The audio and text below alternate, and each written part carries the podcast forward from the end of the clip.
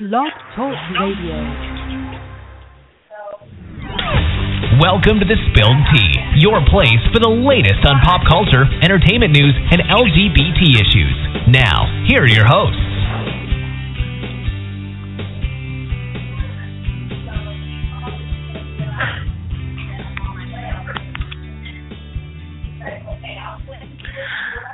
Hello, everyone. Welcome to another edition of The Spilled Tea. I am your host, um, Annie, and uh, I'm not here with my other counterparts, but I'm here with um, someone else who's pretty important. He um, that's his background noise, by the way, not mine. That is. Oh, I'm um, sorry about that. It's okay. Usually our other host, Kyle, he has background noise, so it's kind of funny. Like, he's lived in San Francisco, and he's also lived in um, New York, where he lives now. And every single time he signs on, you hear sirens. So I don't oh, think yeah. they follow him, but, yeah. So we're used to it. See, I, I'm, um, coming live from, I'm coming live from the Comedy Studio bar in Cambridge, Massachusetts, so there will be frequent people walking through the background of the show. It's fine. So this is my West Coast husband. His name is Brian Moote. Say hello, my love. You're so sweet. Thank you, Emily. um, so if some of you don't know who Brian is, he is a comedian. He's pretty damn funny if you look him up on YouTube. He does what my favorite is called uh, observational comedy, where he takes, like, everyday things and he, like, makes them insanely funny. Um, yeah, I, I can't I even think I of one take, thing, but... Well, I try to just take stories and ex- stories and experiences from my life that I think can generalize to other people, and, you know, sometimes just flat-out storytelling, and uh, mm-hmm. and with a little bit of observational humor in the middle of it. And I kind of like... I've always been a fan of storytelling anyway. I think it's my Irish mm-hmm. heritage, but and we're all a bunch of storytellers, so I feel like you can embed jokes into stories, but it's really, it's fun when people feel like they can be there with you and paint in whatever picture you can paint and feel the things that you experience and things like that. So that's my favorite type of humor. So that's what I try to do. Right, right. And it's funny. The way he tells it, he's so, like, animated.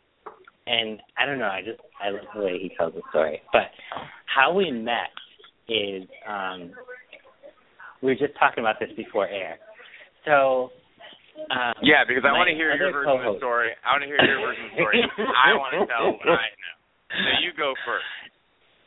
So my other co-host, his name is Doug. He's the one that kind of got me into hosting and all that stuff. He's like, I'm going to have Patrick Moote on, who is Brian's younger brother. And he says, um, we're going to talk about unhung, unhung Hero. So watch the movie. So anyone who knows me knows I love watching movies. So as I'm watching the movie, I'm looking around in the background because that's how I am. I'm a people watcher. I do it all the time. So there's one scene where um, Patrick is at home and he's, like, talking to his, his family about his small penis. And all of a sudden I see this tall drink of water with a backwards cap, and I'm like, who the hell is that? And I'm, like, drooling over the guy the rest of the, the, the movie. I'm like, can we bring him back? Can we tell a story about him? Like, didn't know who he was. So I think I may have mentioned it on air when I ended up um, talking to Patrick. And I'm like, who the hell is that guy? Is that your brother, Brian? He's like, yeah, you should follow him on um, Instagram and Twitter. Or I think I, I can't remember if I talked to him on air about it or if I talked to him on Facebook. But either well, way, he told I me know- to follow you. Yeah, I know you guys talked on air about his movie. Yeah. And, yeah. Um, yeah, and then and then you know then you, uh, I appreciated you following me on social media, and um, mm-hmm. you're you know I I'm interested in the things that you do from an artistic standpoint with writing and things. Now my brother mm-hmm. told me, and tell me if this is an unverified claim. My brother oh, God, told me. I'm scared. My brother told me that you guys tried to blow him up a little bit because you thought the movie was one hundred percent fake. I totally did. I'm not going to lie to you. I completely said to him, and that's the first thing I said. I said, you know, I watched this movie. I'm not going to lie to you. I think you're kind of acting. And he's like, no, it's real. And I'm like, hmm, I don't know. Well, he, I don't think he is an act, he, he is an actor, so you know, yeah. It's a weird, it's a weird parallel because he is an actor who did this movie um, about yeah. himself. But I could right. see your there hasn't been plus, you know, there anything comes out like that, there has to be people who are, I don't want to say haters because that's an inappropriate way to characterize it, but you're skeptical. You're not skeptical. Just going to jump mm-hmm. in fully. And I, I know when the movie, and, and I'll be honest, when the movie premiered at South by Southwest, I had no idea what to expect because we had shot, and I had been involved in a lot more scenes than the scene that you were involved in. One reason I got cut yeah. out of the film is because I ran a marathon in between their filming time, and I lost like twenty pounds or fifteen pounds. So I looked a lot better. Uh, so you looked different. So they yeah. couldn't, they couldn't, um, it just didn't match up with the footage, and it just looked weird. Um, but uh, I didn't know what to expect at all, and I went into the movie. My mom was there. We were all there in Austin, Texas, and it's sold-out theater. And I went in, remember going in saying, you know, no matter what happens, I'm going to tell them I really liked it. And then to my surprise, I don't want to say surprise. You really did like it. To, yeah, it's really funny. And he does yeah. a really good job. And, he's, um, and, he, and he interviews some really interesting people. And it becomes, you know, mm-hmm. by the end of the movie, it becomes so much more about, uh, so mm-hmm. much more than just his his penis size insecurities. It becomes yeah. a, a movie about a greater picture of male insecurity and how it's existed forever. Mm-hmm. Which means yeah. you ladies, you ladies got to ease up on us. This has been happening for thousands of years, and I think it's time it stops. Right. Whoa, whoa, whoa, whoa, whoa, whoa, whoa. Are you talking to other people and not me? Because you are a taken man. I don't want to hear I this said, you ladies. I said, you ladies, I'm, that's a culture. That's a cultural statement right now. Okay, all, all right. the ladies in the world. You got to ease up. You got to ease up on the old on the old penis size stuff. Otherwise, when's it going to stop? You know, there's there's cave drawings that show insecurity. So, but I did. I was honest with him. I did tell him, I don't care how big your penis is, but your butt is amazing. Your family has like the nicest set of butts on men ever. Like, it's insane. Except your old, your um, younger brother Cillian. I don't, I don't really like. Is it Cillian or Killiam with an N? Cillian with an N. Cillian Cillian Moote. Okay. He's a. Cillian um, Moote is a, and, and you know what's funny? He he elected not to be part of the movie because he works in. I noticed. Um, yeah. Human sex tra. He works in like anti-human sex trafficking, and he works uh, in policy. He works a little. He works for the U N at times and right. things. And uh, you, uh, it was one of those things that going, when Pat was going in to shoot the movie, Cillian didn't have any idea what it was going to be about, and it was like, you know, I don't know. Mm. I not that I don't support you, but I don't know what this whole thing is going to end up cutting up to look like, and I right. would really rather right. not be involved. So he ends up being the Osborne child that never got famous. Exactly. Amy Osborne, we'll call him from now on. But he's just mm-hmm. as cute as the rest of you. And he's I have a good-looking guy. So, so I thought the order of um, people went like this. I thought it was um, – wait, what did I tell you before? I thought – I think I thought Pat was the oldest, and then Cillian, and then you. I thought you were the youngest. Oh, yeah. And a lot of people do think that. Not how it goes at all. It goes you, Pat, and Cillian. I was shocked. Because Pat yeah, it carries is. It, himself it's... so much older than you. He can't, like, he doesn't look old. He carries himself. So. Sure. I mean, I think it's the nature of... Um... I mean, I think if you got into the things I've done outside of show business, you would probably mm-hmm. you would probably reverse that order a little bit, um, oh, okay. just based on things that we've done. But but as a comedian, you, you carry yourself, you know, in video and in pictures and stuff. Mm-hmm. It's a little silly. It's silly because you're trying to make people laugh and you're being sarcastic and you're being kind of goofy. And, and I kind of my my comedic voice, whether it's on the radio when I'm doing that or Um, on on stage for stand-up is I try to play, I dumb it down a little bit as far as who my personal intelligence. I kind of I kind of play it up a little mm-hmm. bit. I'm a, I like to be a fun storyteller, and it's no fun if you're a, a know-it-all. You got to got to not know things right. to be a funny storyteller. Well, to get into your background a little bit, you are very intelligent, actually. Um, you and what what kind of endured me to you is, well, first of all, this guy is, like, insanely gorgeous. Like, every time I show your picture to somebody, like, oh, this is my West Coast husband, they're like, those eyes are amazing. They're obsessed with your eyes. He's got, like, I don't. It's not even like a, I, a regular blue color. It's like a ocean blue eyes. I've never seen this before. They're they're definitely bright blue. I didn't, and I'm the only yeah. one in the family with blue eyes. Usually, everyone else has a hazel, yeah. or you know, they can yep. look a little blue. I, I you know, I don't. Yep. I never really noticed my eye color until cell phones and social media and pictures, because you know, oh. in the in the eighties and right. nineties, you never you never see your eyes that much, because you do no. it's just photographs. No. And you, someone takes a picture and it gets developed six months later, or never. So, or then your eyes turn red. Remember the devil red thing? Yes, that's definitely another thing. That's probably why I didn't I didn't even know I had blue eyes until cell phones until selfies came around. So speaking of you growing up, you grew up in Seattle, correct? Well, we grew up in Whidbey Island, which is Forty, oh, about okay. forty minutes north of Seattle, and you take a ferry boat.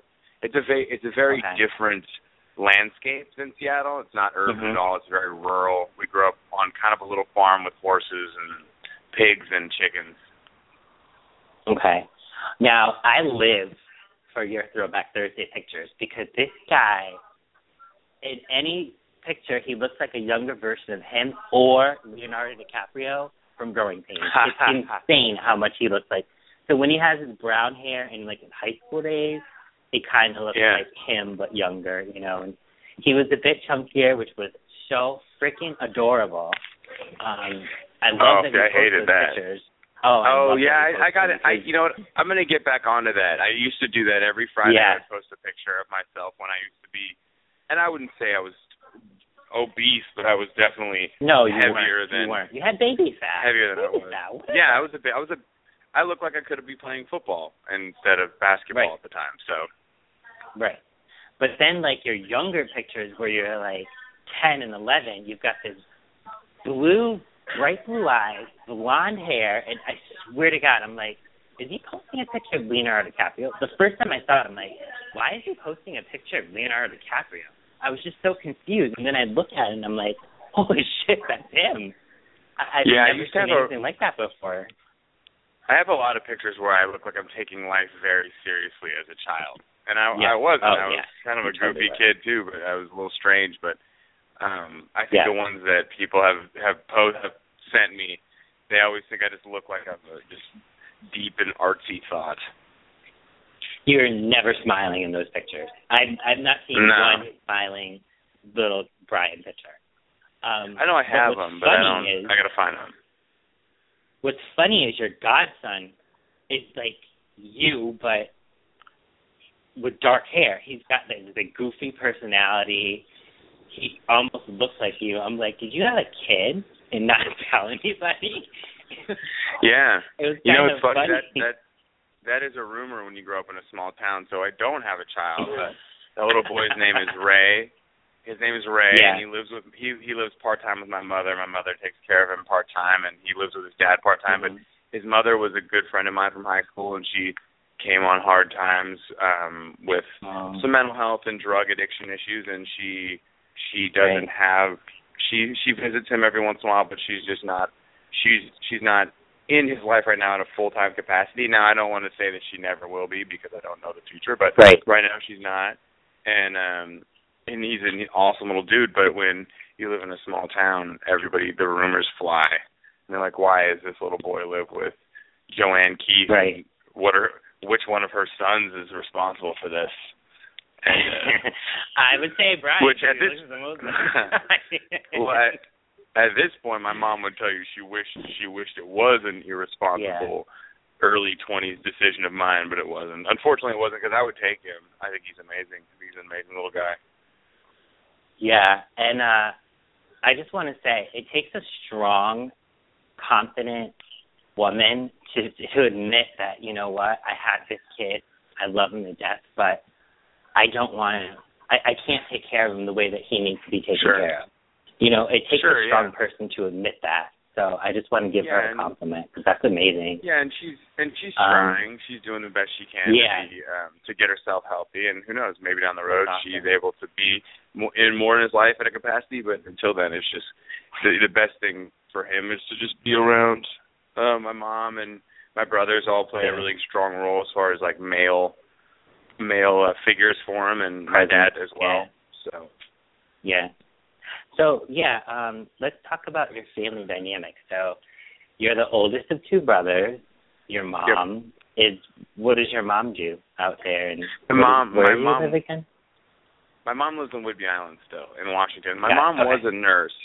My mom was a nurse. Mm-hmm. She was the director of the hospital's home health program. So she – for years, um, she – was responsible for, you know, coordinating people to live at home and seek and still receive medical treatment. A lot of older folks who couldn't go to the hospital and needed treatment. So she coordinated that. When you live in a small community that's very spread out, it's it's it's really hard for uh, the elderly to get to medical appointments. So they don't they typically don't end up right. going, and then it, it they just get worse and worse. So she did that. My father right. was a civil right. My father was a civil rights attorney, so he and mm-hmm. he would do discrimination law and workers' compensation. And he worked in Seattle, but he had an office on Whidbey Island, and they moved to Whidbey because they didn't want Seattle to. Or they just didn't want to raise kids in the, in the city. city. And my my mom grew yeah. up kind of vi- visiting Whidbey Island, and she really liked it. My mom quit being a nurse when I was five years old, because she had my brother Cillian at that point, and there was just three little wild boys was a lot to handle. And my dad started doing well enough where, you know, all that and taking care of a farm, you know, when you just got a, a bunch of horses and animals, it's very difficult to mm-hmm. do anything. You know, your free time ends up being just cleaning up after animals and kids. So she decided to stop working as a nurse and just kind of, she, she at times she'd train horses and she'd do, Um, she'd do things, you know, uh, related to horses for for money. But my dad was uh, he was he was wor- he worked um, up until two thousand ten, and that's when he quit being mm-hmm. a lawyer. Why did he quit being a lawyer? Well, he quit being a lawyer. As, I mean, it's an interesting story. He quit being a lawyer because okay. he got in trouble for. I mean, he got convicted of mail fraud, which is. Kind of a mis- it's a misleading thing because it wasn't mail fraud. It was that's kind of a global charge for the federal government. But what happened was is he was spending too much money to help clients who couldn't pay their upfront fees and their legal fees and specialists and things. And he was using trust fund money, which is illegal. And um, he had some cases not go the way he wanted them to, and he ran out of money in his trust, which is illegal. Uh, and so, right. so he and he and you know, to my dad's testament, he never. He never admitted. He never said he wasn't guilty. He said, "I screwed up. This is what happened." He he did. He withdrew from the bar, and he ended up doing four years in uh four years in a federal prison. Um, in he was in Oregon for a few years. Then he went to um, he was in I would say he was in Oakland for about five weeks, and then he was in Long Beach, California for I think two years. So it was it was great having him in California because we. We could see him a lot, and and now right. he's out. He's out of prison, and awesome. he's doing he's doing really well. He lives in Seattle. He's getting his chemical dependency counselor certificate or license. He's already got wow. all the coursework done. He's got the coursework done now. He's just working on the uh, on the on the um, yeah on the hours he needs. So he's working at a, yeah. at a homeless shelter now that does a lot with chemical dependency, and um, he's got a completely different, more realistic view on the world, and some and his yeah. goal now and I is to work into in prison reentry and help inmates that you know help the people that he met in prison, and he met a lot of people, and he tried to help people because he's a very intelligent person to mm-hmm. kind of game plan their reentry into from you know from the prisons. It's you know when I worked in Massachusetts, I worked at and I know we'll talk about it eventually, but NAMI Mass, National Alliance on Mental Illness, and I worked on a lot of policies, and there's a, um, one of them, ironically for me in my own life, was um, in prison mental health, and it was the mental health, mm-hmm. you know, and, and, and mental health parity, I know we'll talk about that, but it's it, it was the, the staggering lack of mental health treatments for inmates, and what that does is it just completely destroys their ability to ever re-enter into society in a productive manner, and There and, and you know leads to high recidivism rates. So when my dad was in prison, he spent a lot of time researching recidivism, educating himself, re- developing reentry plans for other inmates as well as himself. And he literally has gotten out of prison and executed his own reentry plan one hundred percent to the letter right now, where he got out, he did his halfway house time, he did his home detention time, he um, he was in school the whole time, he he's now in an internship and going to get his chemical dependency license, and then he's his next step is to get a job and to start working with inmates on how to stay out, stay out of, you know, mm-hmm. re, re reoffending and going back to prison. Because at the end of the day, right, the less we in, the less we invest in in uh, preventative measures to help, you know, to help inmates not go back to prison, the worse it's going to be for everybody, including, you know, the money in the community as well. So, right, yeah, so a lot of people. And, I'm, I'm I'm watching Orange Is the New Black, and you know, and I understand it's fiction, but there was an inmate that got out, and she didn't know how to handle it, so she came back mm-hmm. in. And so I know what you're talking about when you say that. I mean, I don't know, like, by experience, but I understand what you mean. But I'm sorry, go ahead. Yeah, and it's amazing. I watched the first season. I haven't seen the other ones because now they're becoming fiction. Um, you know, the story yeah, is more outlandish yeah. and things, but but it's amazing right. to me watching the first season and also having a parent at the same time who was in mm-hmm. prison and watching the first season and and and hearing his stories. We'd go visit him every week, if, and when he was in California, or every month or so when he was in Oregon. But hearing his stories about the culture on the inside and the people mm-hmm. who, you know, the things they say and the and the terminology is all spot on. You know, uh, they, mm-hmm. they, and it's very it's very subtle. It's things like you get a shot.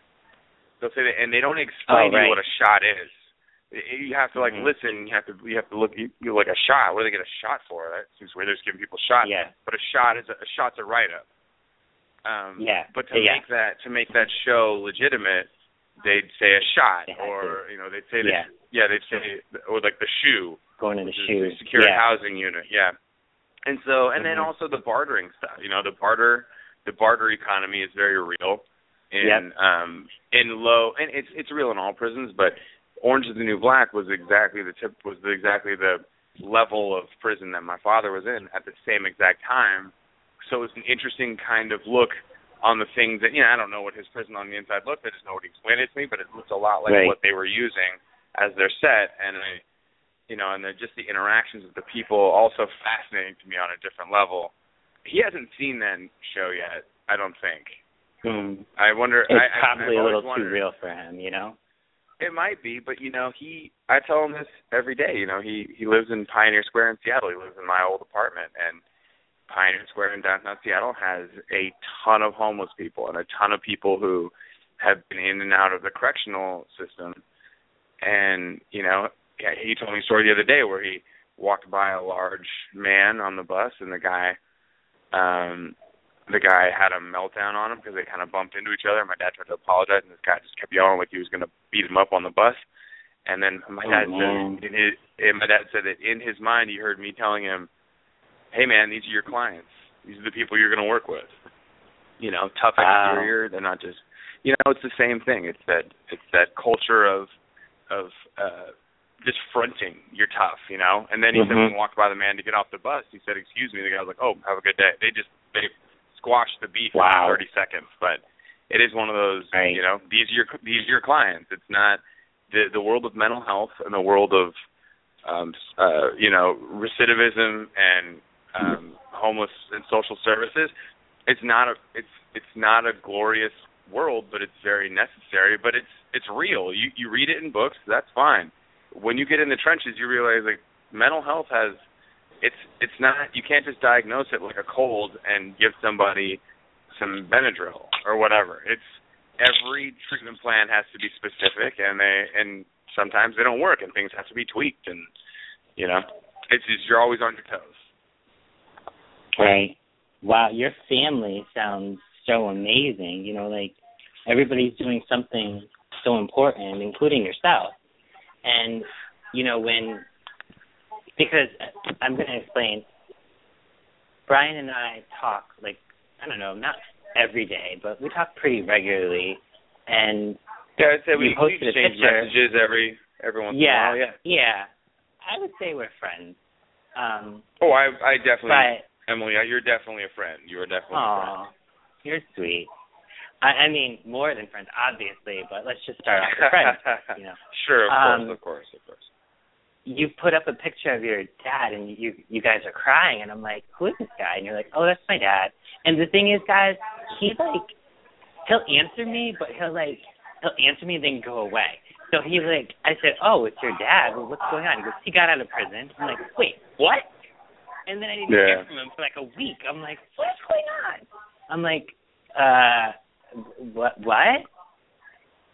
Having heard the full story, I know this sounds weird, but I think that is the weirdest crime to go to um, jail for. It sounds like he was trying to help the better good with his actions, but yes, it did sure.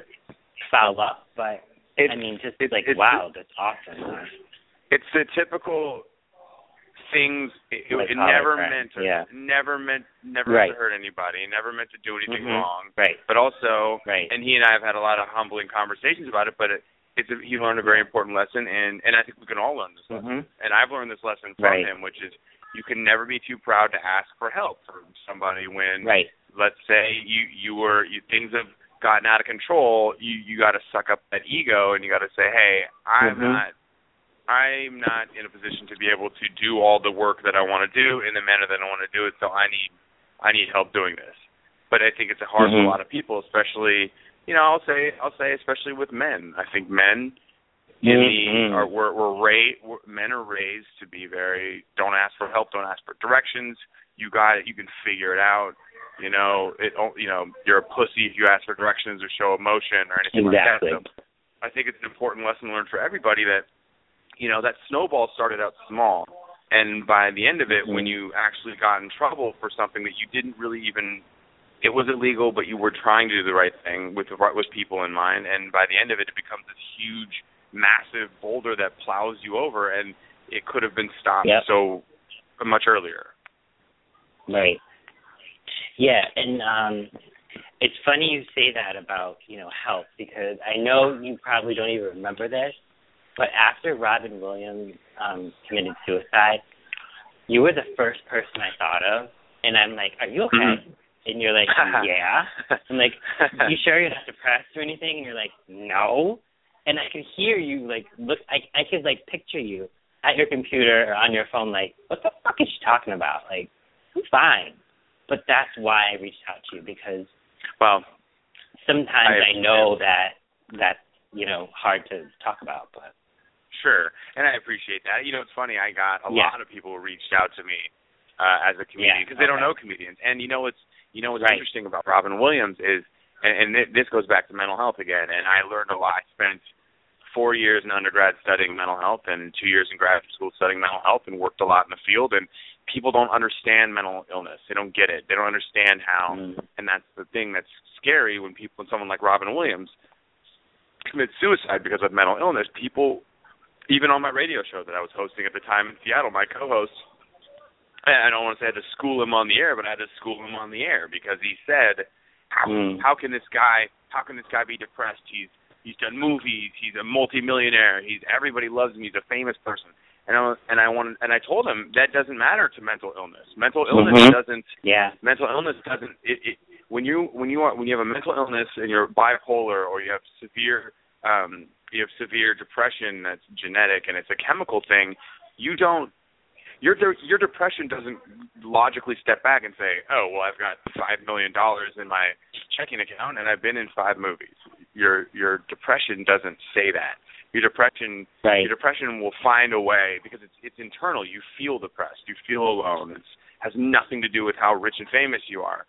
And I think, it, you know, if anything could be learned from Robin Williams' death, and I know there's been some other comedians who have committed suicide who are very successful, it's that we think that those things will make a difference, that money will make mm-hmm. a difference, that I'm just sad or depressed right. because I'm make, that I'm I'm poor. Or it's not, it has nothing to do with that. Some of the poorest people in the world right. can be some of the happiest people in the world. You just have to be content with where you're at. And when it's a chemical thing, it's frustrating because, and I know, I know, when it comes to mental health parity and health insurance, and I know even now it's not even it's not a perfect system, but we're just now in the in the late two or the early two thousands. You know, what is it, two thousand uh, ten, I think maybe eleven, when mental health parity started making a big push. But it's taken that long for people to even be able to come to wrap their brain around the fact that mental illness is organic. It's just like a cancer. It's it's not something that you can just walk off, you know?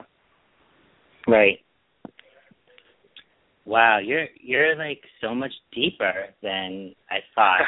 You know, when when you look at you, you're like, oh, he's funny, oh, he's hot, but you don't think that there's like more past that, and that's not an insult. It's just, and then you talk to you, and I mean, I personally know you're so like you're so much more than just funny and look. So pretty awesome. Well, I appreciate that. It, I I think that it's it was a really. Part of me thinks that going to school to get my master's degree in social work was the biggest waste of financial time in my life, because I don't do, I technically don't do social work. I don't, I owe money right. for student loans still. But I think when it comes to right. developing my brain and who I am and what I think about things, I think getting my master's degree in social work is probably the greatest thing I ever did. And having right. the ability to work on policies, you know, to, to work in Byron Rushing's office in the Massachusetts State House and, and be a part of the first gay marriage bill. To work on that a little bit. Mm-hmm. I mean, I didn't work a lot on it, but I was in his office when they were writing, drafting it, and we were reading it, and we were putting in input, and they were taking it to the to the to the state house floor for votes. That kind of thing. Or when it comes to working on mental health parity or even prison reform, a lot of things that I think are very important in the grand scheme of society. I got to do all that stuff right. just be, you know, just in my education. I, I remember I lobbied for uh, I lobbied against casinos in Massachusetts because I think they're awful for the community. You know, not they make they make money for the government, but what they bring to the community are right. terrible. Yeah, yeah, I agree. Um, speaking of the mental health parity, I just want to yeah. kind of talk about this and then like talk about some lighter topics. Um, sure. When I first told yeah, we don't need to, because, we don't need to like make I said, big social work. No, we won't. We won't. I promise. But when you we were the, one of the first people that I actually told about transitioning in December of last year, and when I did, I let you know that my insurance, you know, was it had a rider on it where I could pay for it and all that. You were like, wait a minute, I worked on that. I got that there. So I yeah, that I helped for I sure. was like, all right, you went from, you know, celebrity crush to celebrity husband, like real quick. You know, like that was amazing. And I just well, thank you. I just want to thank you for your hard work and and NAMI's hard work. I, I appreciate that. So well, and you know, what's, I mean, I, and I. It feels great to actually, and I remember when I when you told me that stuff and we kind of made that mm-hmm. connection, I thought to myself, well, this is really yeah. cool, because I didn't, a lot of times in social work, I think a lot of people forget this, is that the efforts you're doing, you're you're putting in now, they don't have the direct mm-hmm. payoff, you know? It's not like right. stand-up comedy where I can, I can go on stage and I can tell a joke and I know right away I, the payoff. It's more mm-hmm. that you have to put in work now for the benefit of people, you know, way down the road, people that you may never encounter, mm-hmm. and it's nice to, to to have developed a friendship with you, been a part of that process, mm-hmm. and then to real to make the the connection that, oh, wow, well, that mental health parity law that allows, and I think it would be ridiculous if they don't, but allows insurance, provides the coverage for mm-hmm. you to, to be the person that you are, is mm-hmm. really unique, because not, you know, not a lot of career fields get that. They don't get to. They don't experience the long-term payoff, and I think it's great. And also, you say that you know that our hard work. I think it's so much harder to do to to go through the things that you know that people.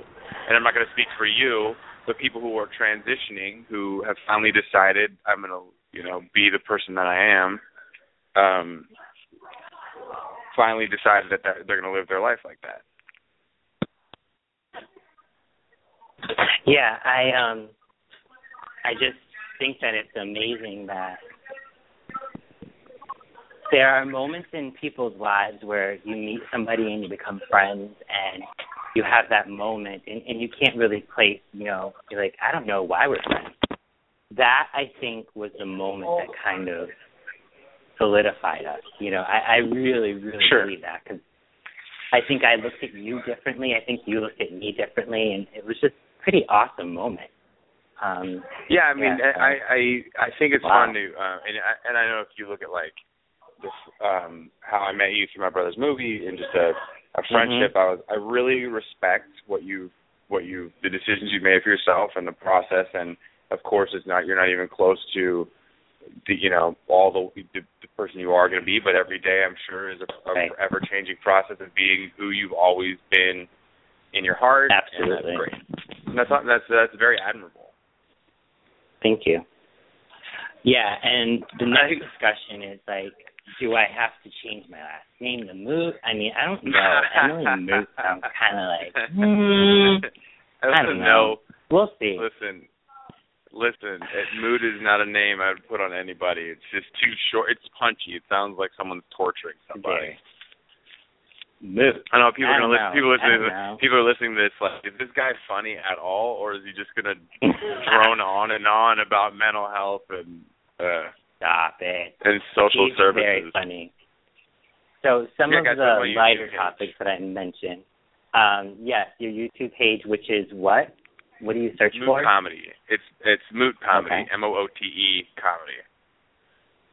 I so, think I have another old school page, too, if you want to see old stand-up clips. I think it's Brian K. Moote, if you want to see my stand-up from the early, from the mid two thousands, which I should probably just delete. And, and if you want to um, see his, what he's doing now, see more pictures of those baby blues, you can go to um, moot comedy dot com.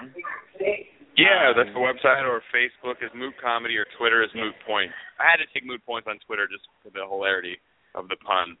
Yeah, yeah, I love the pun. I really do. Um, at first, I was like, "Wait a minute!" Oh, yeah, got it. Um, right, right. Give me a minute. Um, how did you go from social work and all this like? And I'm sorry, it's seriously important stuff. But comedy, like, is that something yeah. that you've always thought of? Um, no, not at all. See, growing up on a farm, we didn't have cable. Um, we oh. didn't have. We didn't have T V. I remember the first the first joke I ever saw was uh, was by Bill Burr, and it was when I was a junior in high school, and it was a joke about spell check and about how what you know the the feeling you get when you try to spell a word and spell check's like I got nothing. I don't know what you're trying to spell. It's like that no replacements on your phone where you, you know uh, every time I try to spell the word unnecessary, it just says no replacement. Just doesn't even know what I'm trying. I can't even get enough letters right. To make a to make a Jeopardy guess or to make a, a Wheel of Fortune best guess at the word, so right. I didn't I didn't really even know stand up comedy was a thing. I'd, I'd heard of Seinfeld, I'd seen Seinfeld, but I didn't know comedy clubs or anything. I went to college and played basketball, and I think that's where I started to just really enjoy, you know, uh, making jokes and telling stories and making my friends laugh. And my senior year of college, I decided I was going to be, I was going to try open mic stand-up comedy. Because I, I the only mm-hmm. comic I had seen live at that point was Dave Chappelle at the Ontario Improv in California. And I decided, okay. after seeing after seeing Dave Chappelle, I decided, I'm going for it. I'm going to try it. Uh, and uh, I went to an open mic in Los Angeles with the girl that I was dating at the time. And Air. I didn't. I didn't get on. I didn't get on. They just didn't. Aww. They didn't. I put my name in the bucket, and they didn't draw my name, and I didn't know how any of it worked. And then, and then I kind of got nervous, and I just we just left anyway. Went back, which Aww. I'm glad I did. I'm glad I didn't do stand up in L A. It would have ruined me. Um, I went to. I moved back to Seattle to work in special ed. So I was a special ed teacher. Mm-hmm. Um, I worked in an autism class in Kent, Washington. This is also when I started to really appreciate morning radio because it, for the first time in my life, I was driving every single day, and it was awful, and I hated it, and the job was so stressful. The job was so stressful, and I and I really developed a love and appreciation for what morning radio is, which is the ability right. to just entertain people and take them away from their their commute every day. So I... worked in special ed, and I, I don't know, I just kind of, I kind of put comedy, I kind of forgot about it for about five months, and then I started writing jokes, and one day I decided to go to an open mic, and it went okay, I guess. I I felt like it went really good at the time, but that's just because I didn't bomb. but I just it was I wasn't good at being on stage, and mm-hmm. I would probably go once a week. Um, I'd skip every once in a while. Wow. Uh, I had I had a girlfriend up there when I got back, and we uh, I would look for any reason to not go to stand up and do stand up, and she would encourage me to do it. Ultimately, she ended up hating stand up because it ended up becoming a thing I did every single night, and I never saw her really. So she wasn't a fan of that after a while, but she, yeah, she just hated. Well, I don't blame her. I mean, she was she did deal with me going through my awful, you know, in, uh, opening phases of my stand-up career, which were not good. Um, actually, the, the guy who really got me into stand-up, um, myself and Jeff Dye. He's on um, N B C's I Can Do That. I don't want to name drop too much, mm-hmm. but he's also shooting a show in Asia.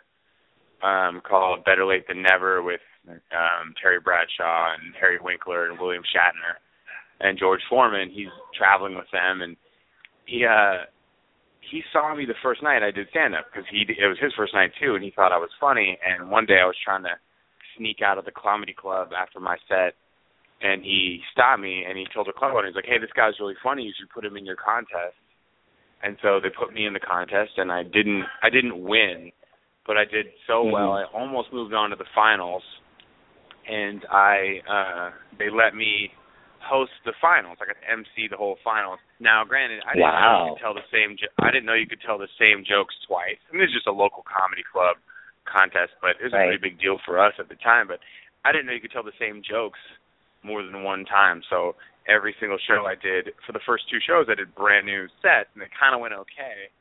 And the club owner was like, hey, why don't you do that one joke about naming your penis George Bush, which is a joke I used to – I, I, and I just use a bunch of pol- I use a bunch of political references about yeah. using based on the Iraqi war and all that stuff. And it, it used to just kill. And I uh, I was like, oh, I already told that joke last week. He said, well, yeah, tell it again. It's awesome. Uh, I said, well, I already told it. He said, that's not how comedy works, dummy. You're supposed to get your jokes good. You don't just tell the same. And I thought to myself, I was like, okay, well, I guess that makes a lot of sense. I probably could have figured that out eventually. I feel like a smart person. So what happened was, is after that one year working in the autism class, I started mm-hmm. doing shows at night and getting paid on the road. And so I became a substitute in uh, elementary special ed, K through five. And I would work when I wasn't doing shows at night. If I was getting paid to do a show, I would not call in to be a sub. And so I worked all over the Seattle school district in every kind of class you can imagine, from behavior disorder to severe developmental disability. Um, really became frustrated with the lack of resources for special education and for the students. Mm-hmm. So I decided mm-hmm. after two years in Seattle, I decided I wanted to move to a city where I could get a master's in social work and work in policy, and um, also do stand-up every single night. And it became, my two options were Boston or New York, and I decided Boston because New York scared me. Too, I was too scared. I would have, maybe if, yeah. if I would yeah. maybe if I would have moved to New York, I would have, on one hand, I may be farther along in my comedy career because I know they're a bigger industry town, but I would be less right. of the person that I am now. I wouldn't have been able to do Agreed. the things that I've done, or been able to be a part mm-hmm. of, not done, just been a part of, in Boston. Right. So moved out here, did that, did stand-up every night, and then when I got out of school, moved to L A, started doing stand-up there, did a couple M T V prank shows with Jeff Dye, and did a couple of T V things for stand-up, and still trying to do that, and then, then booked a radio show to Seattle and hosted radio.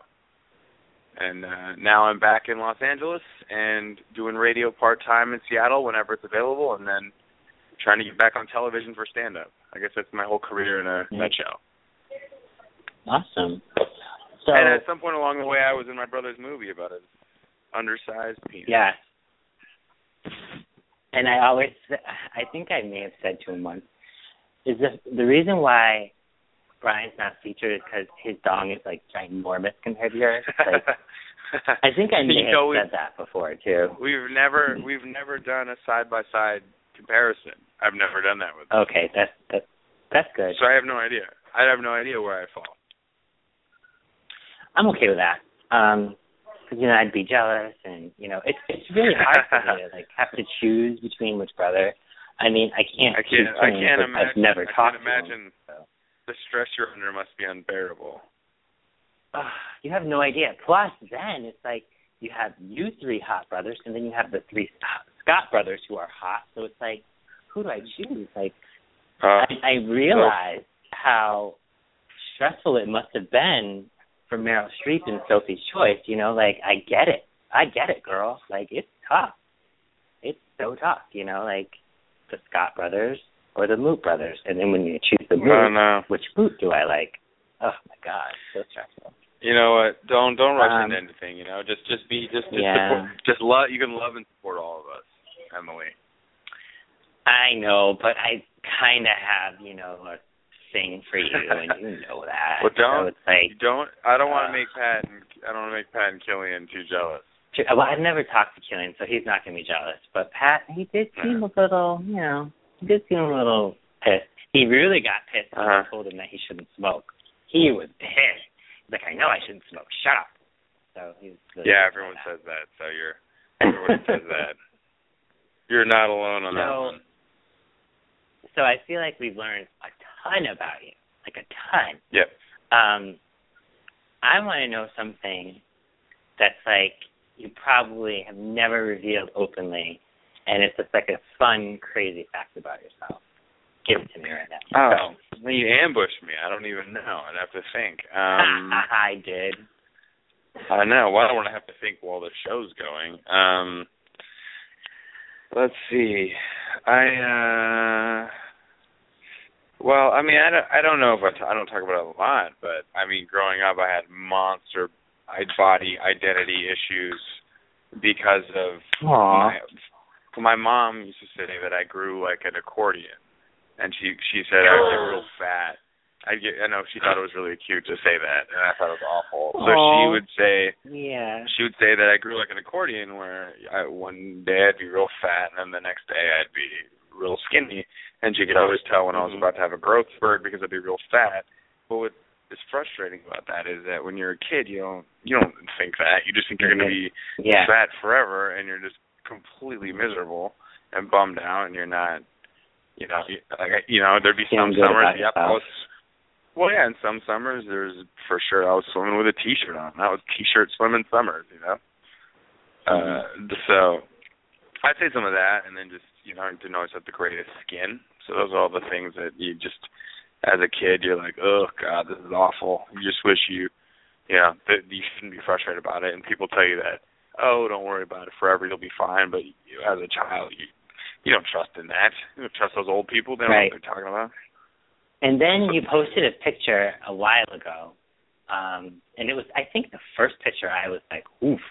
Um You were in the pool, and you were, like, in your trunks, and you were sitting down, and you had your eyes closed, and you were laughing. You had, like, a hat on. You were shirtless in your swim trunks. And I was like, Jesus, uh, you look hot. And you're like, mm, I look fat. And I'm like, what? Yeah, well, I, I still struggle with those body that. images a little bit. I, I think that, you know, when you have those as a young person, then you always kind of, you have to keep them in check a little bit. But, oh, no, that was, uh, yeah. yeah, that was in...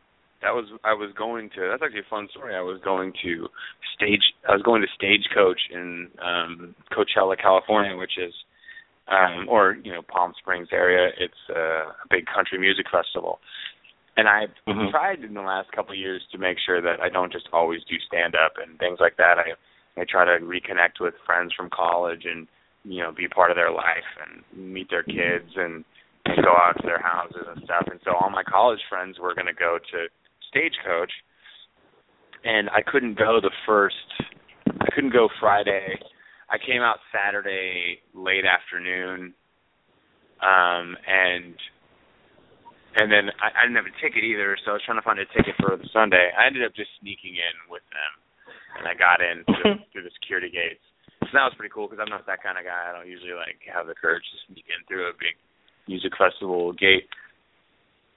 But we were all at the, it was really fun that whole day. We were, that you know, until two o'clock in the afternoon, we were just drinking beer and screwing around in a swimming pool on a golf course at a nice little house that they rented. And I don't really ever do that. I'm not, I don't take a lot of vacation. I'm kind of just always working. Right. So it's one of my more favorite vacations, and it was silly because it was only two days, three days. Mm-hmm. You look like you were having so, a blast. Yeah, I was laughing about something. I don't remember what it was. I, they caught me in mid-laugh. Oh, I was, you know what it was? I was trying I to. That. I was trying to sit on this pool toy upside down, and it was just impossible. Is yeah. what it was. So, but no, it was fun, and it reminded me that I need to do those. And I think everybody does. I'd say that to everybody listening right now is that, um, and I, people get caught up and focused on their in professional endeavors, but don't forget to just every once in a while go out and try to ride a pool toy upside down and see how that works. You know? No, but I just fun. love the candidness of it. You know, you were so candid. Yeah. You were so like in the moment. I I love those pictures of you because you have a lot of those. I love them. My favorite. Every once in a while, I'll have a good one. I like, in my Instagram, ends up just being pictures of my dogs, mainly. Mainly my mm. dog, Moxie, is, she ends up being looks sort of like you, which is weird. Yeah, she's got some wacky eyes and some crazy, some cra- just crazy, crazy eyes, and a tongue that yeah, never goes back crazy. in her mouth. Mm-hmm. Just like Daddy. Yeah, just a wacky kid, wacky little kid. Um... I, I'm so inappropriate. Um, what was I going to say to you? I totally lost train of thought. I just keep thinking about Dang you it. and your dog. Dang it, we're on we're on the air it. right now. You can't go I forgetting know. your train of thought, Emily. You're a professional blog talk radio host. I can't help it. You're just you and those. I can see the blue eyes now, and it's just like don't don't you don't you blame me for this, okay? It is your fault. Um, what do you do in your downtime? Because you sound like you have the busiest life ever. Besides, you know, visiting your friends and stuff. What does Brian yeah, I don't, do? I, I think I run. I like running. I like running a lot. And I'm, I've just started getting back mm-hmm. into the gym a little more to lift weights. But for a long time, I, I ran a marathon one year, and I ran, I ran a, I run a couple um, half marathons and. Uh, done some other, I like five Ks and stuff like that. I did a, a mm-hmm. firefighter stair climb with the with the fire department nice. in Seattle uh, to raise money. I, I like to I like to exercise. I'd say is really what I do in my downtime. I don't really have a lot of that. I think the the problem with being a self-employed entertainer is that you're always trying to work. So mm-hmm. you know you can't. I feel like it's ridiculous to take time off because I'm self-employed, and it's like I'm paying myself not to work if I'm taking time off. So, and with that and the travel, you know, this week's been a little crazy. I was in New York for three days for some meetings and did a show at Caroline's Comedy Club on Broadway in Times Square, and then caught a bus up from Boston or from New York to Boston today, and tonight I'm at the Comedy Studio in Harvard Square, tomorrow Comedy Studio, Saturday Framingham State University, and then Sunday I'm back in Los Angeles, so it's kind of, you end up living out of a bag a lot, and uh, mm-hmm. it's fun, but I try to make sure that I slow down and enjoy wherever I'm at, be in the moment, get out of your phone more. I think we all need to do that. I'm trying to get, as much as I love social media for my ability to, or not my ability, but my kind of the privilege of being able to communicate with people all over the world or a country that I've never, that I don't know very well, but that appreciate what I do. It's such a gift, but on the other hand, if you're in your phone too much, and I'm totally not saying this judgy because I'm in my phone way too much, but if you're in your phone too much, there's all sorts of stuff happening everywhere around you that you're completely missing out on because you're too busy trying to see who just liked your photo, you know, or who just commented on this. Or... So I think my, uh, I hope that person's not getting murdered behind you. Um, my... And if they are, you can take a break from the show, and I'll just keep talking, and you can go save them. Um, I uh, my New Year's resolution every year is to be less on my phone and more in the moment of life. So yeah. trying to get out of that habit of being, you know, so accessible. I think it's great that technology has made us accessible, accessible, but yeah. it's also that accessibility exactly. has come with a little bit of an obsession. We all are obsessed with. You know, our per- online personas and things like that. Yeah, but I think that a lot of this mentality, though, is from your upbringing as well, you know? like you were out playing when other people were inside watching cartoons. Yeah, you know, very much. And I think my that mom made us. She, that's part she of. Would, yeah, she would literally yell at us to go outside and build a fort in the woods. And it's like, oh, right. God, why can't I just play video games? We weren't allowed to have video games until we were in high school. Wow. And she finally broke. She finally broke down, and we got. Uh, Uh, we got, how was it? We got uh, Sega Genesis when I was a freshman in high school, and I was like, this is too little, too late. PlayStation's already out. Yeah. That's awesome, though. I mean, that's the best childhood. Even myself, like, I can remember being outside playing more than being inside playing with my toys. I didn't have a lot sure. of toys. So yeah. my friends and I, we grew up in, like, this um, apartment complex where... It wasn't until I got older I realized it was Section eight housing. But mm-hmm. we played outside so much. It was so much fun. And it was like all the kids in the neighborhood. We would play Jason at like nighttime. We would run around in the daytime and play in the summer. It was amazing. And these kids today have no idea what this is about. They play Minecraft. Oh, yeah, for sure. Like crazy. Um, before we wrap it up, because we're almost at an hour, I know you have to get to your show. Um, What is on the horizon for you next after you um, after well, you're done with your I, tour? I'm I'll be back in Los Angeles. We are going to Disneyland yep. on Monday. The whole Moote family is uh so Cillian, oh, nice. Patrick, um, my mom will be there, my dad will be there, and my godson Ray will all be going to Disneyland on Monday. To he's never been on an airplane, so that happens tomorrow. He flies and then he'll be going to Disneyland. I'm sure that'll blow his mind. His little eight year old mind will be blown mm-hmm. by beaches and. And uh, we'll probably ruin him for life, and he'll probably never want to go back to Seattle. So we're doing that. Uh, as far as, like, what I'm doing professionally is just working yeah. on trying to get – I do, you know, news talk radio in Seattle on Kiro Radio, which is a, a wonderful news talk station, ninety-seven point three F M or Kiro Radio dot com or Kiro, K I R O, radio dot com. And so if I'm ever – if you look, if you follow me on Facebook or – Twitter, I always post when I'm going to be on, and I love to discuss anything, really. I'm a comic, so I could just ramble forever. But doing that, and I'm also trying to get my own, another radio show, whether it's, you know, ideally New York or Los Angeles. But, you know, we never know what will happen. I've had some good meetings this week, and other than that, just trying to continue doing stand-up and telling jokes at clubs and colleges across the country and trying to make people laugh. Yeah. And I don't want you to get jealous, because I know how your temper is, but um, you could always do, your temper is like insane, you have this Irish temper. You could always do what um, someone we both know, Adam Ray, does, have your own podcast. And I know, oh, I know, yeah. I know, but he, he's your backup no, in case you and I don't work out, you know.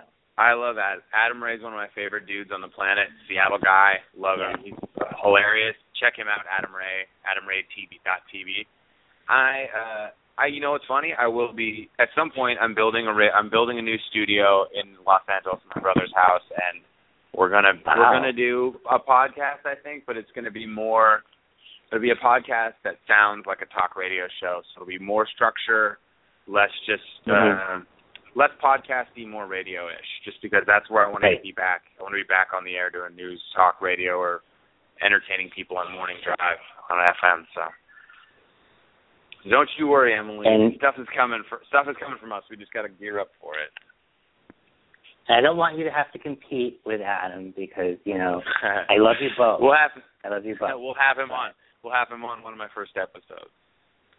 Oh, man. It's going to be tough. It's like Sophie's Choice all over again. Like, what the heck are you doing? You know, just... take it one day at a time, Emily. That's all you can do. Uh, my gosh. Well, like I said, I did want to um, let you go to your, your comedy show, but thank you for coming on the show. It was amazing talking to you. You know, I, I heard Thanks you for having me. You, you're a you're sweetheart. Thank awesome you. And congratulations. Congratulations on all the stuff you're doing. It's, uh, it's awesome. It's awesome to watch. So good. Good to see. Yeah. Aw, you're awesome. All right, so again, if you want to check him out, go to his website. It's moot comedy dot com. That's M O O T E, comedy. I'm scared if you don't know how to spell comedy, but C O M M O O T E D Y dot com. You can also follow him. Now, do, and I asked this other, um, I interviewed somebody else that I interviewed. Do you want your fans to follow you on all social media or just like one or two things? Sure. They can follow me on whatever they want to, any and all of it. Some of it, I'm, you know, I, I try to tweet jokes and where we'll be at, and uh, Instagram I try to put up okay. some some good pictures, cool pictures, and just goofy-ass pictures of my dog. So. Okay. So you can follow him on Instagram, which is Moote Comedy. Moote Comedy. You can follow, it's all Moote Comedy except for Twitter. On, Twitter's Moote Points. Yeah, Twitter. Twitter's Moote Points. And you can also, he does have a Facebook page, right? Facebook yep. Page. Yep. So Brian Moote. And um, yep. I think you're verified too, babe, aren't you? I am. I'm a public. Per- I'm a public figure. I'm a verified public figure. I know. That's big right, big change folks. Is happening for me in twenty fifteen. See, I didn't just pick randomly. I picked the creme de la creme. All right. So. Thank you. You women better. High. You better back off. Until I'm done with him, no one else can have him. All right.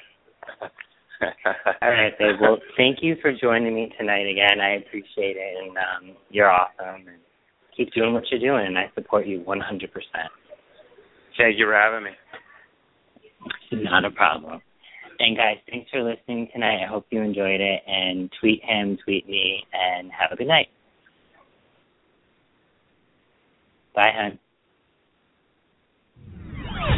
Still thirsty for more tea? Then check out our upcoming and archive shows right here on our Blog Talk Radio page. And don't forget to follow us on Twitter at TheSpilledTea and on Facebook at facebook.com slash TheSpilledTea. Thanks for listening to tonight's episode of The Spilled Tea.